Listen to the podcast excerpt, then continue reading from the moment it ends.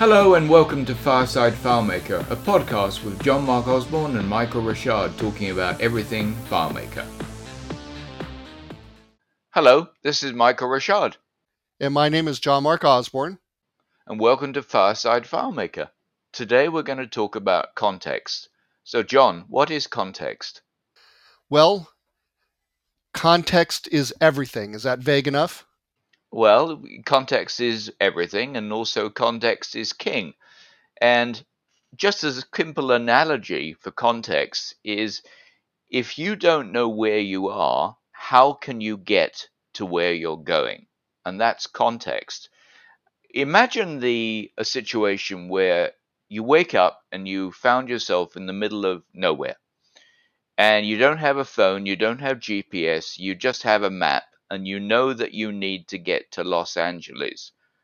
But if you don't know where you are, how can you ever get to Los Angeles? You can't. And that's context. Right. You don't know what direction to go. It's kind of like Googling your directions, or using Apple Maps or whatever you guys use out there. You have to have a starting point to get the directions. And you have to have an ending point to get there. And then it draws everything in between for you and tells you what route to take. That's very similar to what context is in FileMaker. And it has a lot to do with relationships, but let's take it slow if you're not familiar with context, and we'll get to an understanding of what that really means. But it really all starts with relationships. But it really starts with FileMaker 7. True. Yeah, FileMaker 6, you had multiple files, so there's one table per file. And that was a huge difference when FileMaker 7 came out, that you could have multiple tables per file. Yeah, it makes an incredible difference because now you do have to think about context. You have to think about what layout you're on when you're working with relationships, because that's where you're at on the map, or use the analogies that Michael and I just covered. If you're on a layout, it has a context or a starting point on the relationship graph. And then, of course, anything you put on that, such as a related field would be the most basic, would have an ending point. And you need to know how to get from point A to point B, from the start to the end.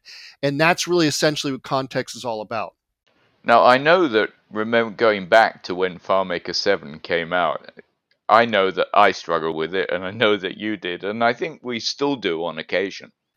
Absolutely. I wouldn't call it struggling necessarily. It's more that we forget about it and make a mistake and then go, oh, I got the context wrong. You've got a big project with so many table occurrences and you pick the wrong one, or you forget to change it, maybe duplicate an object or duplicate a script and you don't change what it's looking at, and it causes a problem, or maybe the layout change. Who knows? So many things can change and interrupt how that context is working. It might have been working great yesterday, but not today because you made some changes. I mean, so many things can mess it up. And, we've all made those mistakes. I mean, that's why Michael and I always say that we know so much is because we've made every single mistake multiple times. Yeah, that's the truth. And the truth is also that many, perhaps most errors are due to being out of context. When something doesn't work correctly, the first thing you and I do is we go and look at the context and we say, is this in context or out of context? And usually it's just as simple as that. I'd have to completely agree with that because FileMaker is so good at preventing you from making mistakes, from the calculation dialog and its syntax errors, to scripting where you have to have an if and an end if, and it's going to tell you that you didn't. Context is often going to be it.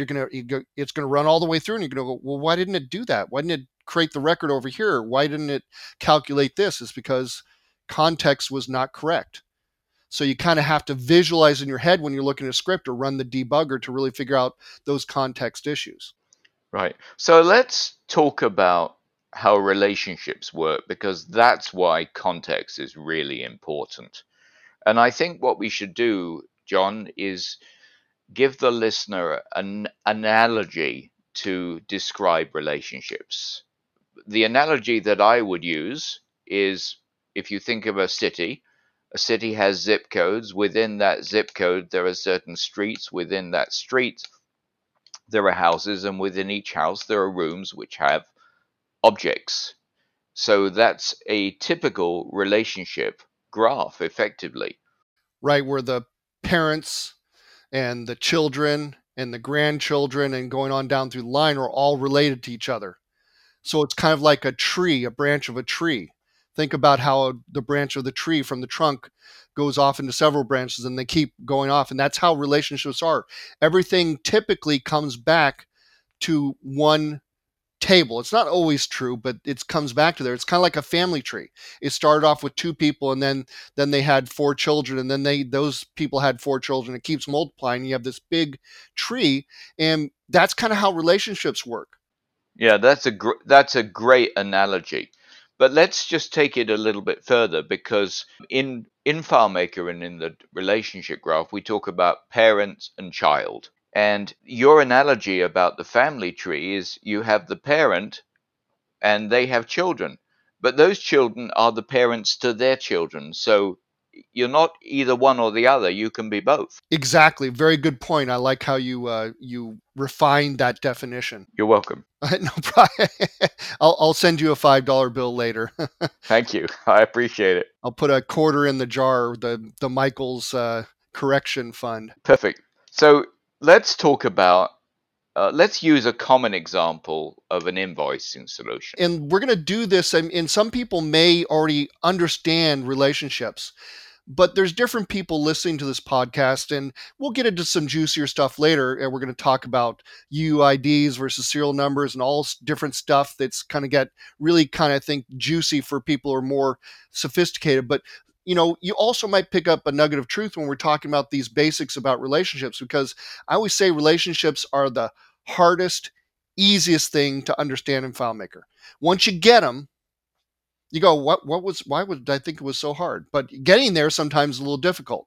So the common classic example I like to use is an invoicing solution, which has tables for invoices, customers, and products.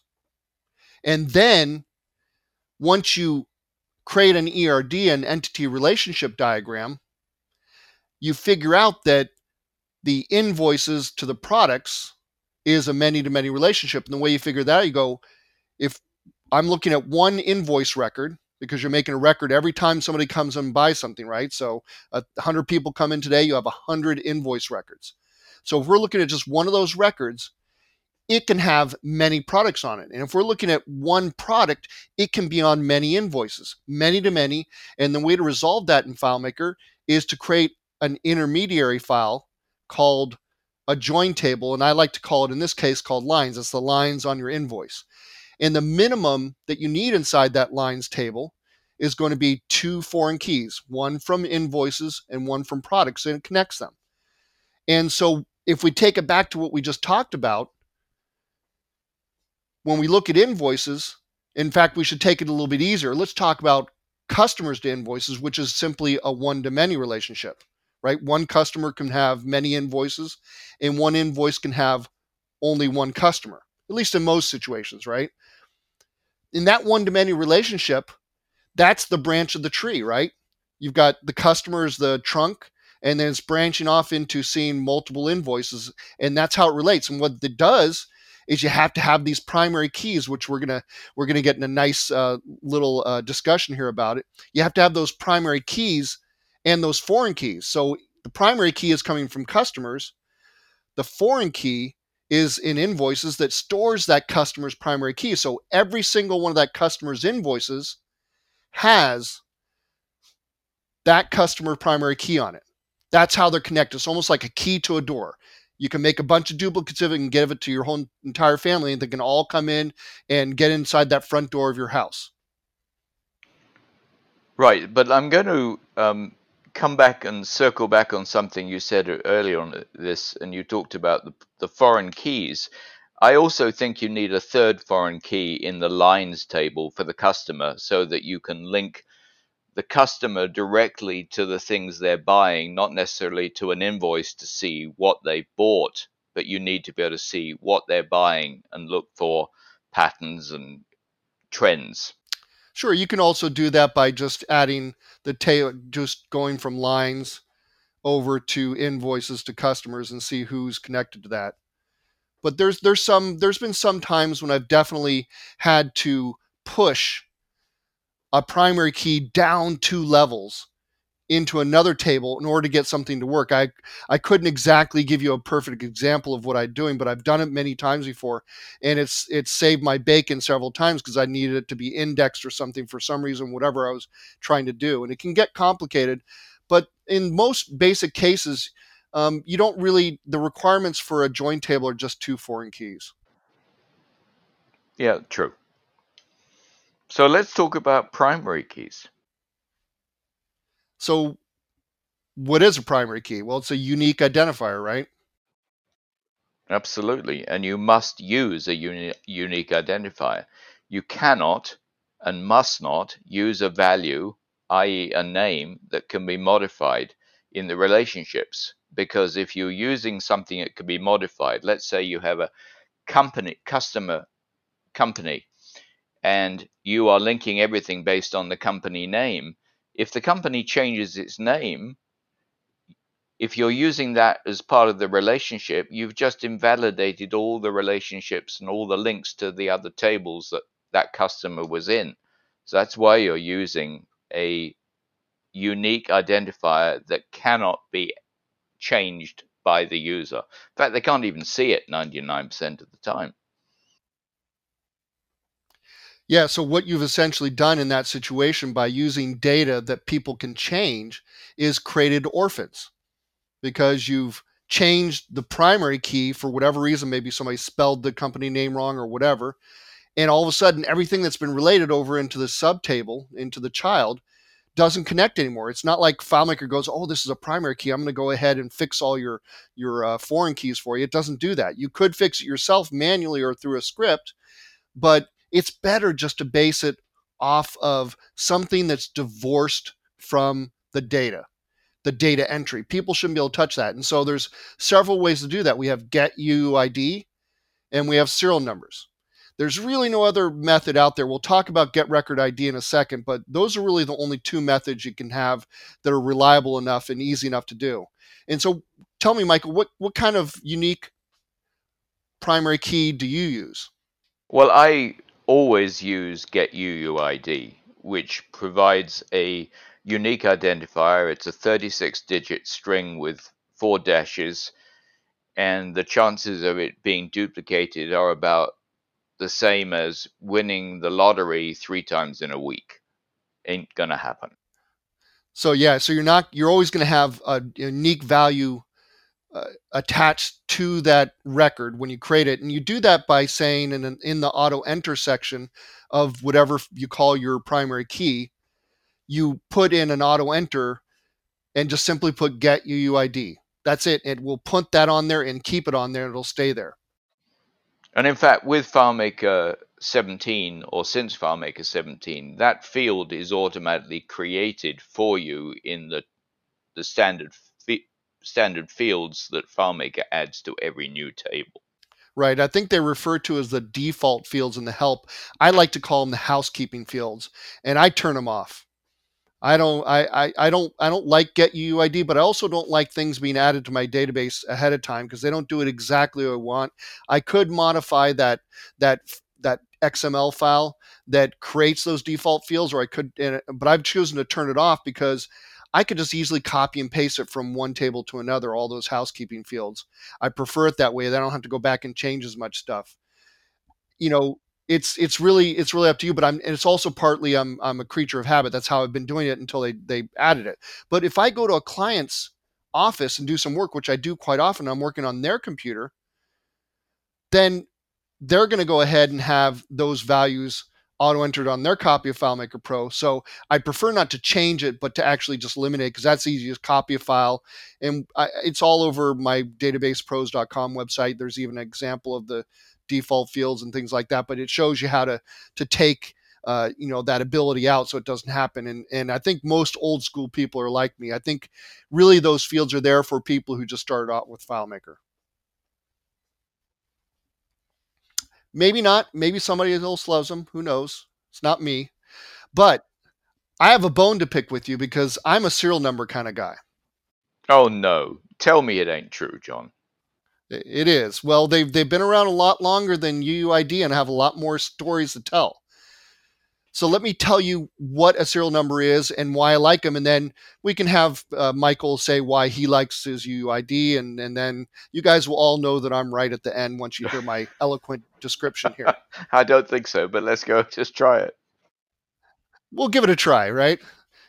So serial numbers are in the auto-enter section of a field, and you can simply just check it, and it'll start auto-entering your serial number. And there's a few things you have to check. You want to make sure you check the unique option and prohibit modification so that people don't actually, even if you don't put it on the layout, you want to make sure people don't accidentally, you want to make sure that value stays there. And so people don't try to type in something, because you definitely don't want the serial number repeated. And you can pretty well do it. But the thing I like about serial numbers is it's going to be a number that's going to be sequential, right? It's going to start off at 1 or whatever you decide and go all the way up to the number. And it'll be unique as long as you don't cause a problem. And so if you don't, you've got the power of being able to control what that serial number has. Like if I want to go ahead and repeat a serial number, I want to go ahead and put some spacing in there. I want to do this or that. I can't change a UUID. I really can't touch that, and that's part of what I don't like. And I think that might be a hint as to what Michael actually likes. But let me tell you about my other things that I like about it. It's short. That UUID is really long and is very time consuming to index, and can actually reduce performance. And it was actually introduced not because serial numbers don't do the job. UUID was introduced for distributed systems. In other words, you've got somebody out there in the field, let's say a salesperson, who doesn't always have a connection to the internet and can't connect up to a database that's in the cloud. So what they do is they have a local database, and they make all their changes. And then when they get to a place where they have good internet connection, they synchronize, and it sends all the data back. And they may also get some data back into their database. Who knows? You can do one way or two way. It's up to you. But it's pretty cool what you can do. It makes extra work to synchronize. But that's the reason why UUID was introduced. Because if you had to do that with serial numbers, you'd have to go into that person's copy on their, let's say it's an iPad, who's the salesperson, and put like a letter in front of it, or a couple of letters, so you make sure that the serial numbers being created at the home base wouldn't be the same as the ones out on the field. They would be the same, but one would have a letter A in it, or ABC, or who knows what letters in front of it. And that's why I like it. So it's shorter, so less index and storage. It can be manipulated. I like that aspect of it. And I can also add, and I didn't say this, but you can put in leading letters for identifying those serial numbers out of context. Because a lot of times I'll collect serial numbers, put them over in a global field, or put them over here or store them over there, and I'll forget why they're there, and I'll go, oh, well, there's a 3-letter code representing the table at the beginning. Okay, now I know where that came from, so I don't have to guess about it. And again, if I'm storing multi-keys like that, the size of the key makes a big difference. If I have this big, long, 32-bit, I think you said, or 30 bytes, whatever it is, 32-bit, number and letters in there, it really makes the size an issue. It makes the indexing an issue. It makes the storage an issue. So anyhow, I know I talked a long time, Michael, and he's probably taking a quick nap, but here's your chance to... I have, and you've just given me every single reason you've just given me is the reason why I won't use serial numbers. I want to use a UUID. I don't want to think about it. I don't want to have to remember if I'm importing from one version to another that I've got to reset serial numbers. I don't want to have to worry about duplication. I don't want to have to worry about any of that stuff, which is why I don't use serial numbers ever. Well, you did at some point, because it hasn't always been here, but I get your point. Well, but I can't remember that far back. I mean, the UUIDs came out quite a long time ago. Yeah. So let's talk about, and that's a very good point. I mean, you guys have to make your own decision. We both made our cases here. And so, basically the way I see it is Michael's lazy and doesn't want to think about anything and I'm right. So you should follow the way I know. But seriously though, either way is valid, and there's advantages and disadvantages to everything you do in FileMaker. And so take these points and run them across the way you develop and decide what's better. Decides what's better for you. Right. So you mentioned not using getRecordID, which I agree with completely, but why would you not use it? Well, getRecordID is an internal value assigned almost like a serial number in a way, assigned to a record when it gets created. So you're thinking, oh, well, I could use that. I could make a calculation that says getRecordID. It'll pull it off that record, and then it'll use it in that calculation field as a primary key, and that will do it, right? The problem is that as soon as you make a clone and import data or do anything like that, all of a sudden the record IDs are different. So you've, again, orphaned everything.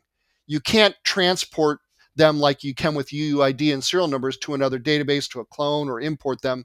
And so it's a big problem. The only time you should be using record ID is on the web. And it's a pretty common thing to do because you're at that point grabbing the record ID, and we won't go into how all that custom web publishing works, but it allows you to identify a record temporarily. It's not going to change in the time for when you're identifying and using it because it's going to happen in a second. Right. Or I should, less than a second.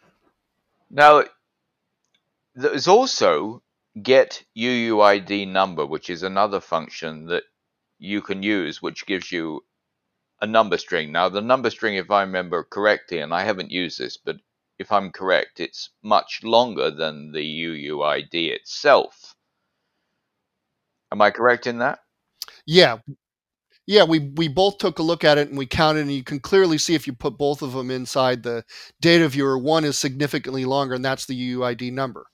Now, the interesting thing about that is, and I know indexing is easier for FileMaker to handle when it's a number, but if getUUIDNumber is better than getUUID, why is that not used in the primary key in the housekeeping fields, as you call them? Well, first of all, let's talk about why UUIDNumber is longer. Well, because it has no letters. So I believe that it has to have more numbers to be just as unique as the regular UUID, which is really text. So why are they doing it? Well, they both, as far as I remember, came out in the same version. So it was probably two different teams working on it, but it clearly says inside the FileMaker help, when you look at the getUUIDNumber, that you may get performance increases with UUIDNumber, even though it's a longer value. And the reason is because of how the index works.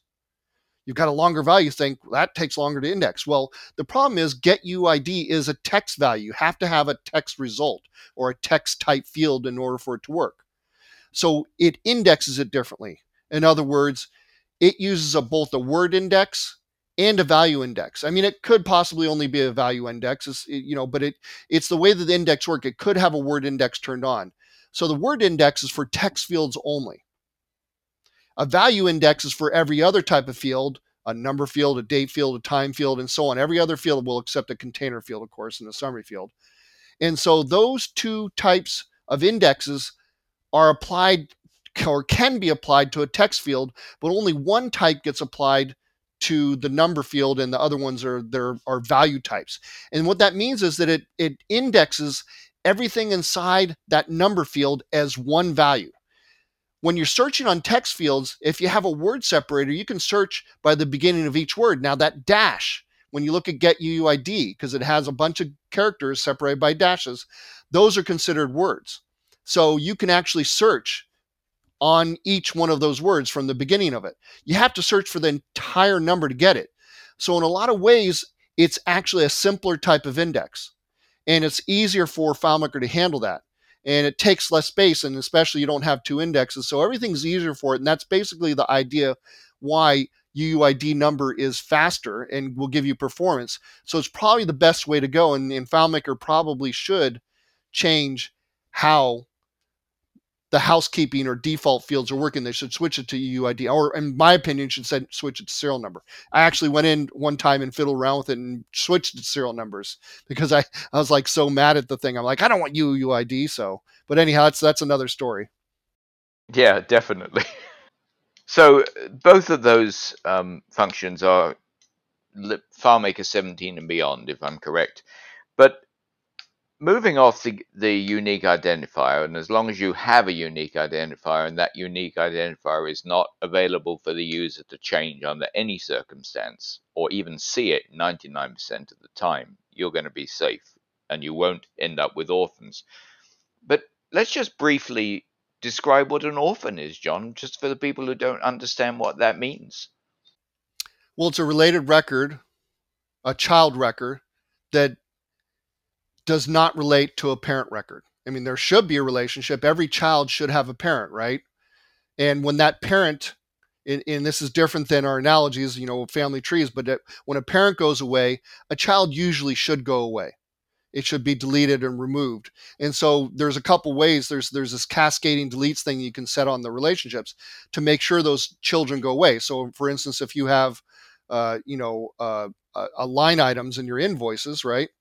If you delete the invoice, you don't want the line item still in the lines table. You're not wanting to delete the original product record, just the copy of it inside lines. And so you want to go ahead and get that deleted. And the same thing is true when you orphan a record by changing that key. You don't want that record to be there. I mean, you do in this case, I guess, but you don't want it to be there without it relating back to a parent, because it really shouldn't exist without a parent in this case. And that's one of those relational rules in this case. Right. And in simple terms, when you orphan a record, it doesn't know who it belongs to, and you've lost all the information that you might need to make sense of that data. Yeah, I'm glad I have you around, because that my description was much longer than yours. Mine's like a UUID versus a serial number. Well, that's what you get with me, John. So let's get back to context, and let's talk about what features have context. Yeah, and let's kind of sum up those. The reason we talked about these relationships and went off on this tangent about primary keys and things like that is because if you don't understand what relationships are, then you can't understand what context is. It's impossible. And so hopefully you've got a better idea what context is, but let's review real quickly before we talk about what features have context. So the most basic concept about context is that you have a layout. Attached to that layout has to be a table occurrence. That's your starting point. And I said this before, but I'm going to repeat it again so it really, cements into your brain. So you've got that layout, you've got that table occurrence attached to it, and if you put a related field on there, that's going to be the ending point. So you have a starting point of the layout, an ending point of the related field. And the way FileMaker figures out what's going on is goes, okay, I'm starting here. I'm in this context, and I'm going to look out in the perspective of that related field and go across that relationship graph. And it could be 1 hop, 2 hops, 3 hops, 4 hops, as many hops as you want. It's going to go through that relationship graph, starting from the layout's point of view, the context, and going to the perspective of that related field. And based on how it goes through that relationship graph determines what comes back to you. Because not every single relationship from this table A to table B is going to have the same definition in the primary keys. There's tons of times where you're setting up relationships for different reasons. They're from point A to point B, but they have different primary keys in the middle. So depending on where you tell it to go on that roadmap determines what you get back. And so in that definition there, we need to talk about what features do have context and how do they relate to context. What concerns do you have to have? What things do you have to look at? Right. So let me just interrupt. So the layout that you're starting with is based on a table occurrence. That table occurrence is the parent in the relationship. And that's really important to understand. Well, it could be the child also. It's from the context of where you are. Yes, that table occurrence could be a child of another occurrence, but in the context of where you are, it is the parent for that layout.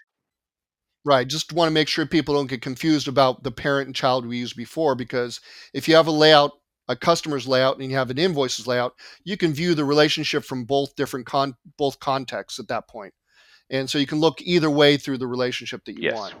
Okay, good. It's a good that we were able to make sure that was, and I get what you're saying. We're talking about, that's I like to refer to as the starting point, but you could also use that parent. Just don't confuse it with what we talked about before.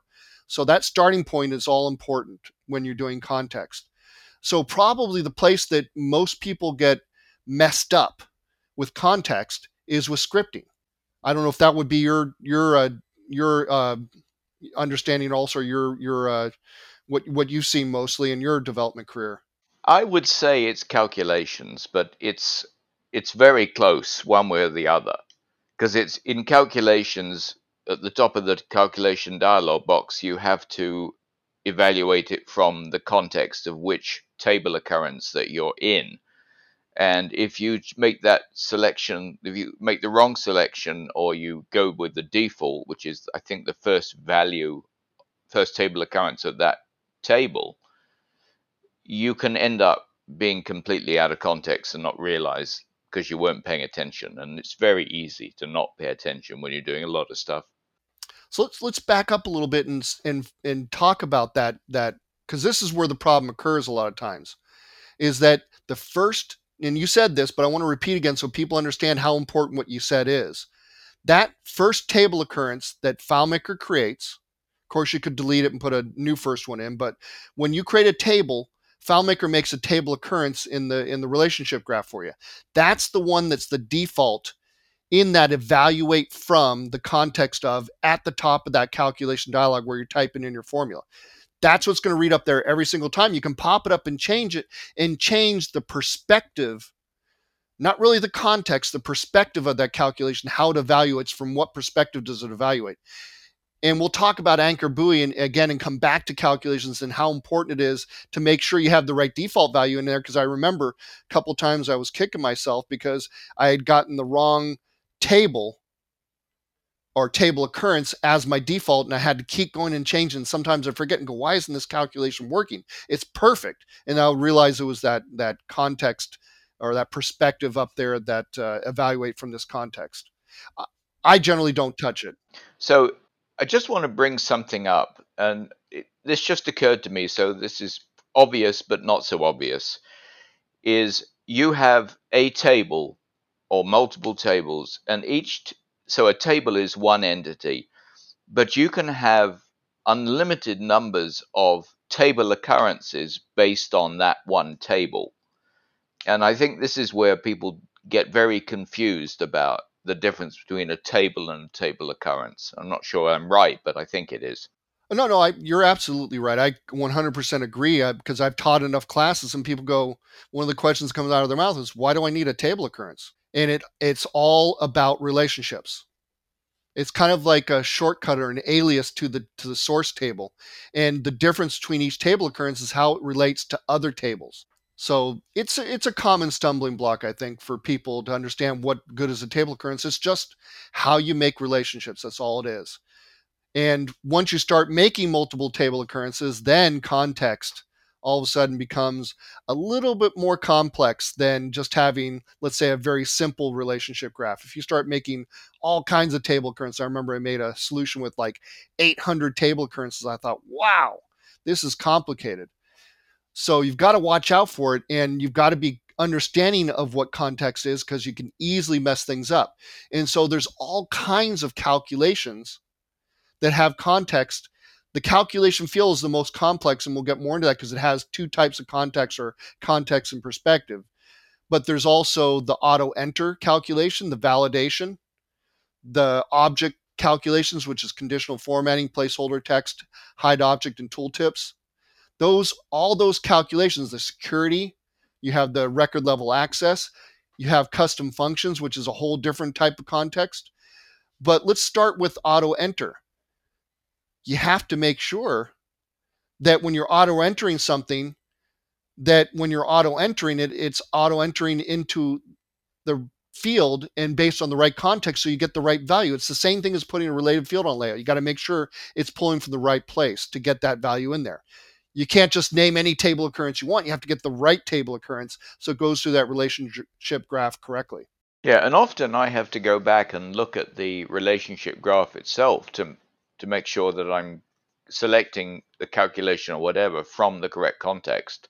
Yeah, which is why we love, and I know some people are going to hate this, but is why we love or don't love the separation model, because it's so hard to get in and out of managed database. You and I are constantly going back in. Okay, what did I do here? What's the right? Okay, that's the right table occurrence. Okay, go back out of managed database, then back in, then back out. With the separation model, you have to go to another file, click on it or choose the window menu, go into managed database, see what you want to see, click out of it, go back to the other file, and then do what you need to do. It can become a pain after a while and waste a lot of your efficiency. Yeah, absolutely. Yeah, so don't be afraid to keep looking at managed database and constantly looking at it, because some of these graphs get so complicated, you need to double check that context. I'd rather try to get it right the first time and make sure I've chosen the right table occurrence and get it right the first time, rather than have to go back and go, hey, what's wrong with this combination of scripts and calculations and relationships and layouts? I'm not sure what it is. You know, it's better to double check yourself, I think. It's actually more efficient. I've actually got into the habit now, as I keep a notepad by my hand, and when I'm starting to work in a complicated solution, I've written down the name of that starting point, so that I can just look at the piece of paper and yes, I've had to write it down rather than go in and look at it on the graph. You know, it doesn't take very long, but it just works for me to have that save me keep going in and out of the managed database. Yeah, I do exactly the same thing, especially when I've adopted a solution. I'm not familiar with their naming conventions. And some of these guys have these 50-word long table occurrence names, and I have to write them down, and they're like one character different than five other table occurrences. And I can't remember, so I write them down on a piece of paper so I can go in and make sure I get it right when I'm choosing it from one of the, like the specify field pop-up menu, the table occurrences there that you get to choose where the fields come from. So I'm right there with you on that one, Michael. Oh, good. I know you sleep better at night knowing that we agree on stuff. So I'll try to agree with more stuff you say. Well, thank you, John. I appreciate it. See what a guy I am? Yeah. Summary fields, they have a different type of context. Yeah, they do. I mean, they have the same kind of context as other fields. I mean, if you put them in a layout, you know, from a relationship, they could do something different than they're from the local table. But what I think we're worried about here or talking about is how they react when they're inside sub-summary parts or headers or grand summaries. They will actually change values, and people don't realize that power. To do a sub-summary report, you can use one summary field and get five different totals based on how you've organized your report. You could get, you know, let's say you had a sub-summary by parent, and then a sub-summary by child, and then a sub-summary by grandchild. You could put the same summary field inside that sub-summary and get three different totals for each organization. It's an amazing type of context, which is really different than really our point here, but we wanted to mention it because it is still context, just not quite what we're talking about here. Right. And the other thing you can do with summary fields is if you've got summary fields in parts, and for the records to show, you have to sort by that part. So you could have a summary field, but not in a part, but not sort by that part, and therefore you won't see that value or the separation. So it's very useful to do that too. Right, you could have one report, one layout, do two or three different types of reports that look similar but different.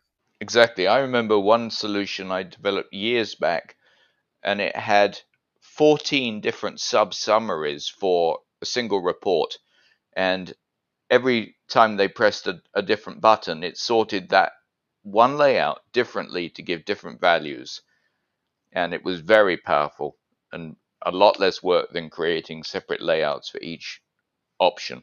So I think it's important to understand that there's lots of different types of context. And I want to go back to calculation fields, because the calculation field itself, you can specify the perspective inside the calculation dialog, but by putting it on a layout, you're also invoking context as well. So you've got to understand that context comes in many flavors, just like ice cream. You know, you might be over here and there's context, and over there, and all kinds of things. For instance, conditional value lists have context, but not really by where you place them, but by how you define them inside the value list definition. And so for people who are not familiar with conditional value lists, they're those hierarchical menus. You have one menu you choose, and it defines or filters what's in the second menu. You can go as many levels deep as you want. So you could have, let's say, countries as your first pop-up menu, and you have all the countries in the world. And then the second will be states. So if you choose United States, you're going to see the 50 states. If you choose, you know, some other country, you're going to see different types of cities or states or whatever it might be divided up as in that pop-up menu. And you got to understand that context is defined inside of the definition of it. It's really kind of one of those interesting, different kinds of context that really is not associated with the layouts we've been talking about. So context becomes a pretty complex thing to understand. I remember having so much trouble with conditional value lists and how their context is defined. Yeah, it's a very, I call them related value lists, just the way I refer them. And I use them all the time. And the great advantage of that is it presents the user with choices that are correct. In other words, the user cannot make a mistake. They choose one value, they see the values that relate to that value on the next level, and they can only choose one of those, and then they choose one of those, and it filters down to the next level. So it's controlling the user experience and not allowing them to make mistakes. In other words, they can't search for something that doesn't exist because that would give them no values. So you're really preventing user error by using them. Yeah, a word I like to use is idiot proofing, although it's got a bad connotation, but that's what you want to do. Is you're trying to make it easy for somebody to use your system, and by preventing them from making mistakes, you're making it easier for them because they don't have to think as much. They just want to get their job done and move on. It's not your job to give so many different features that they're confused. Right, so idiot proofing is actually an interesting word, and it's generally what we internally refer to it. But I actually maintain that every developer should have a friend who's a complete and utter moron so that you can get them to test your solution. Right, absolutely, right? So let's talk about scripting, because we kind of brought that up at the beginning, and I said it's probably where I make most of my contextual problems.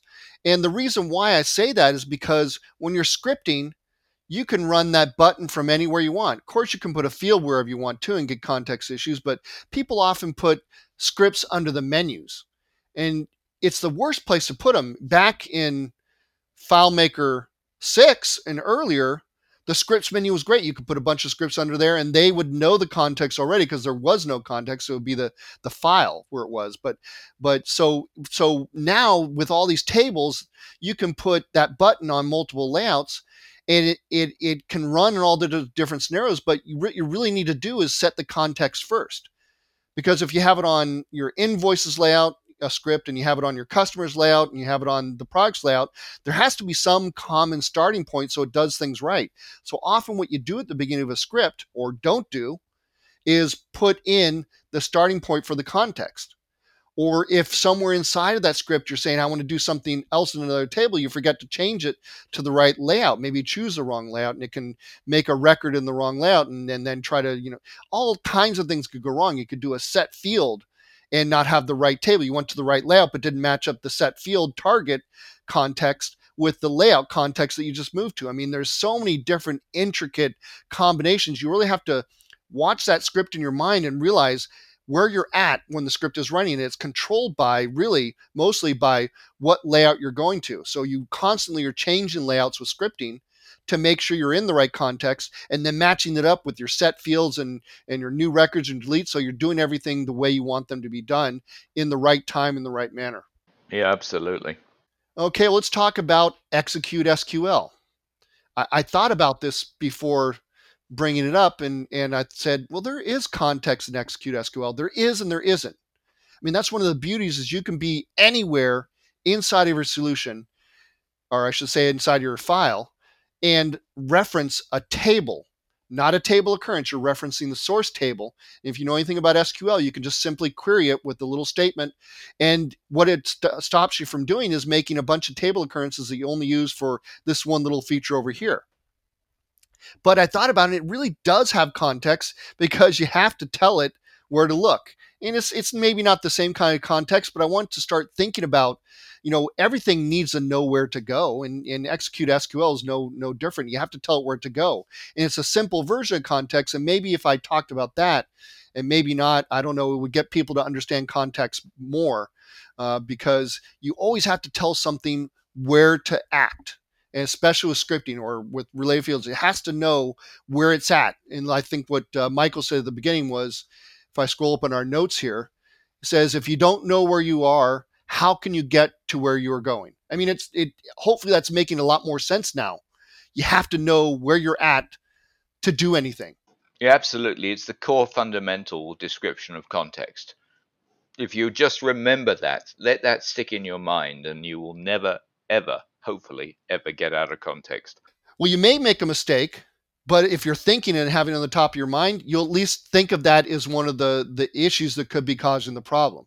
I think if you get anything out of this podcast is that I've got to keep thinking about context. I may make a mistake with context, but at least I'm going back to it and going, hey, maybe this field is not from the right relationship, or maybe the script is not on the correct layout to do this, or maybe the set field is not targeting the correct field, or maybe this calculation is not referring to the right table occurrence. All those things can happen. So let's move on and let's talk about anchor buoy. And I think we need to explain it. A lot of people are very familiar with it. Many, many people use it. I think there's more people who use anchor buoy than don't. But a lot of people, perhaps newbies, don't understand what anchor buoy is. And so why don't you define it, John? Well, it's kind of in the name. You have a table occurrence, which is the anchor. And then all of the related tables relate to that. But it also has, you'll almost always have multiple anchors in there. So if in our case of the invoicing solution, you'd have an anchor for invoices, you'd have one for customers, and you'd have one for products. Three distinct relationships on there. Now, in the old days, if you converted a FileMaker 6 file to FileMaker 7, you were going to get a big spider graph. Everything was connected, right? Well, what? Oh God, what a nightmare! So I didn't mean to to give you PTSD there. So you just did. I'm going to have to see my psychiatrist immediately after this podcast. But it really was. If you ever converted a FileMaker 6 solution into FileMaker 7, you go, why? Whoa, lines are going everywhere and crisscrossing. And if it was a really complicated solution, it would be just unusable. So basically, what happened is that. People came up with, I think Kevin Frank popularized it. Did he come up with it, or? Yeah, I don't know whether he did, but he was certainly influential in getting it, popularized and in common usage. I mean, I know I didn't come up with it, so thank you, Kevin. If you're the guy who got it out there, that's great, because I have adopted it wholeheartedly. And so what happens is you have these three succinct graphs here.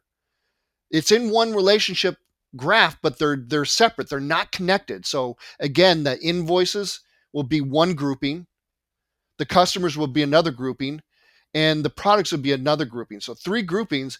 And what ends up happening is with the anchor buoy is you get more table occurrences, right? Because you want invoices to relate to customers, you want customers to relate to invoices, and you want products to relate to customers and invoices.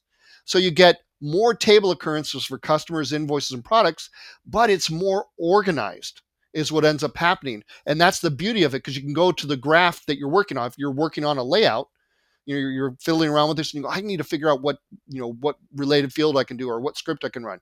You go and you look at one section, not everything, and you can easily find everything. It's kind of almost looks like a squid.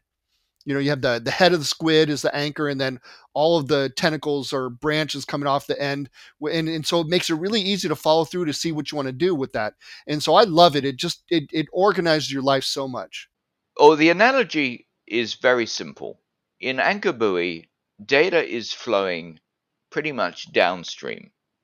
So you're going from a parent to the child to the child of the child, which is then becomes the parent, but it's all flowing downstream, and you've got a very structured and organized graph that makes it very easy to go back in and figure out where you are and what you're trying to debug or find or set up. And that's why I like it. Yes, you've got more table occurrences, and yes, it takes FileMaker longer to resolve those table occurrences, but for the most part, FileMaker is so good at doing that, and it's so fast that it really doesn't matter. Yep, to say that we love Anchor Buoy, we do all of our projects is an understatement. I mean, I can see if you had a tiny little project doing a spider graph with it, but usually even tiny little projects get bigger over time, and it's good to have that Anchor Buoy system in place so that you can follow along with it and organize your development cycle. Right. I mean, it makes it easier to manage, and which makes it easier to debug when something isn't working properly. And everything that you and I do is about getting to a finished solution as quickly as possible so that we don't have to charge the customer lots of money for stuff that we can do or eliminate doing by the way we work. Yep, that's my motto. It's you're working for the client. You charge them as little money as you can. You advise them on what courses to take, how much they cost, but you do things as quickly as possible, and that means employing techniques like anchor buoy to make things easier. Correct. So I think what you're probably wondering at this point is what does anchor buoy have to do with context? Everything. Yeah, everything again, right? Anchor buoy really makes context much easier to understand. It absolutely is the definitive definition of context, because you have a table occurrence, which is your anchor, and that is the parent to the child table occurrences. And when you're doing a calculation or doing a script or whatever, you're starting from the anchor, and then you're going down looking at tables that are related to that anchor or table occurrences that are related to that specific anchor. And that's context. Yeah, and I like what anchor buoy does when you're putting a field on a layout, because rather than seeing every single table occurrence in that pop-up menu at the top of the specify field dialog, or even the portal setup dialog is the same thing, it knows that you're on that particular layout. FileMaker knows that that table occurrence is attached to it, and it looks at everything that's connected to it and puts a line between what you can choose and what you can't choose. And so what it does is it reduces the number of choices for me and makes it more obvious. I mean, a lot of things help me out, like naming conventions and things like that. But for me, that nice little succinct little relationship graph or pop-up menu so I can choose things more easily really just makes my life so nice. And I love how that anchor buoy just makes me able to stay in context. It doesn't prevent me from going out of context, because you might still choose the wrong table. You might have two of the same tables connected to the main anchor, but most times it's going to direct you more quickly to the right context, at least when you're putting a field on the layout. Unfortunately, it doesn't happen in every single place where you choose a table occurrence, because like in a script, it doesn't know what the context is. So it just lists everything. And so you have to have good naming conventions. But in a lot of places, it can really help you be better organized inside the relationship graph and outside of it. Right. So I'm very fond of analogies, because I think that they are a good way of explaining stuff. Context is following a route, not a map. And when you know what the route is, you just follow that route. But if you're just looking at the map, you may end up going a different direction, which will get you there eventually, but it won't get you there immediately. And sometimes when you make a mistake, you have to backtrack. So context is not allowing for that. Yeah, I was wondering what you meant by that on the notes. And now it's clear after we've talked about everything that we've talked about. That's a really great way to look at it, I think. Thank you. So let's talk about perspective versus context, because this is a confusing subject. Yeah, and I'm not sure I really understood it until recently, because I remember when FileMaker 7 came out, I remember Vince Manano, who I've known for a long time, who works over at Beeswax now and does a lot of plugins and database design report products, I think was his called. Do you remember off the top of your head? Oh, forgotten. We're going to get in trouble now because we forgot what the name of it is. But it's a really cool product that we've forgotten the name of. I don't particularly use them, but a lot of people love these things. And they allow you to pull in the database design report into a database, a FileMaker database. Inspector, is that what it's called? It could be. I think it is called Inspector. I believe that's what it's called. Yeah. Our apologies, Vince. But you can find Inspector at beeswax.com. But anyhow, the whole point of this is that he talked about perspective and context right when FileMaker 7 came out. And I thought they were kind of the same thing, but they are a little bit different. So we want to put two words into your vocabulary, even though they're like brothers, in the same family. So there's a lot of similarities, but they're also slightly different. And so I'm going to use an analogy here. So context, and we'll use an analogy of a house. Context is where you're standing inside the house, what room you're in. Perspective is what you can see from that context, you know, what you can see out the windows or through the doorways and things like that. Yeah, that's a very good analogy. And giving you another one, let's talk about, and you're probably going to bring this up, but when you, a portal, for example, is a window into another file. So, but let's put it in terms of a house. And the portal, you're standing outside the house and you're looking through a window into one of the rooms. The stuff that's in the portal is the stuff that you can see through your viewpoint in the window. You can't necessarily see everything that's in that room. You can just see a few important things. And that's where a portal is. It's just a window into another table. And so if we take that into FileMaker terms, your layout is your context and your perspective is your portal or your related field. And that's simplistic, but that's the kind of idea. And you want to get those two words in your vocabulary so you can talk about FileMaker and better understand it and, you know, not make contextual mistakes. But a lot of people will just say context, context, context. There's really two words there. And, you know, I think it's important to understand the difference. Yeah, I think it's a very good analogy and a very good way of looking at it. So just to beat it up a little bit more, context is where you're at the moment. So that will regulate where you make a record, if you try to make a record, where you delete a record, what local fields you can set. You need to be on the correct layout. But perspective is, again, going to be a related field, a portal on those layouts, pulling information in a script, pulling information through a calculation. All those things is the relationship part. So it's more like context is the current table and perspective is the relationship. Yep, absolutely. It's a great way of describing it. Well, I don't know about you, John, but I think we've talked this subject to death. Yeah, and there's lots of other resources out there. I mean, context is not that easy of a thing to understand in its totality unless you study it. And you can do that in many ways by, you know, thinking about it while you're developing and correcting mistakes. But you can also look out at other, you know, Google FileMaker and context and read other people's articles and videos, and they'll talk about it. And the light bulb's going to go on, not just go on, but it's going to get brighter and brighter and brighter till you really understand context and you are the master of context rather than it causing you trouble. You don't want to have that you want to reverse the roles where you have control over. And once you have control over context, you're going to be able to make some really cool, complicated solutions. Right. So you probably will laugh at this question, but it comes back down to how often have you or I said something to somebody else that was taken completely out of context, and then we have to figure out a way how to get ourselves out of the hole we just dug ourselves into. Yeah, it happens to me all the time. Me too. You know, you say something and people don't understand you because you haven't set the context correctly, right? They go, what are you talking about? Oh, yeah, I forgot to tell you I was talking about, you know, today when I was at the store. But you started off after the context and just started talking about stuff. And it means nothing without that important context to work with. And same thing is, that's why they use that word, because it's the same thing in real life as it is in FileMaker. Yeah, absolutely. And just to recap, context is everything. I'm Michael Rashad. Thanks for listening, and we look forward to seeing you at the next podcast.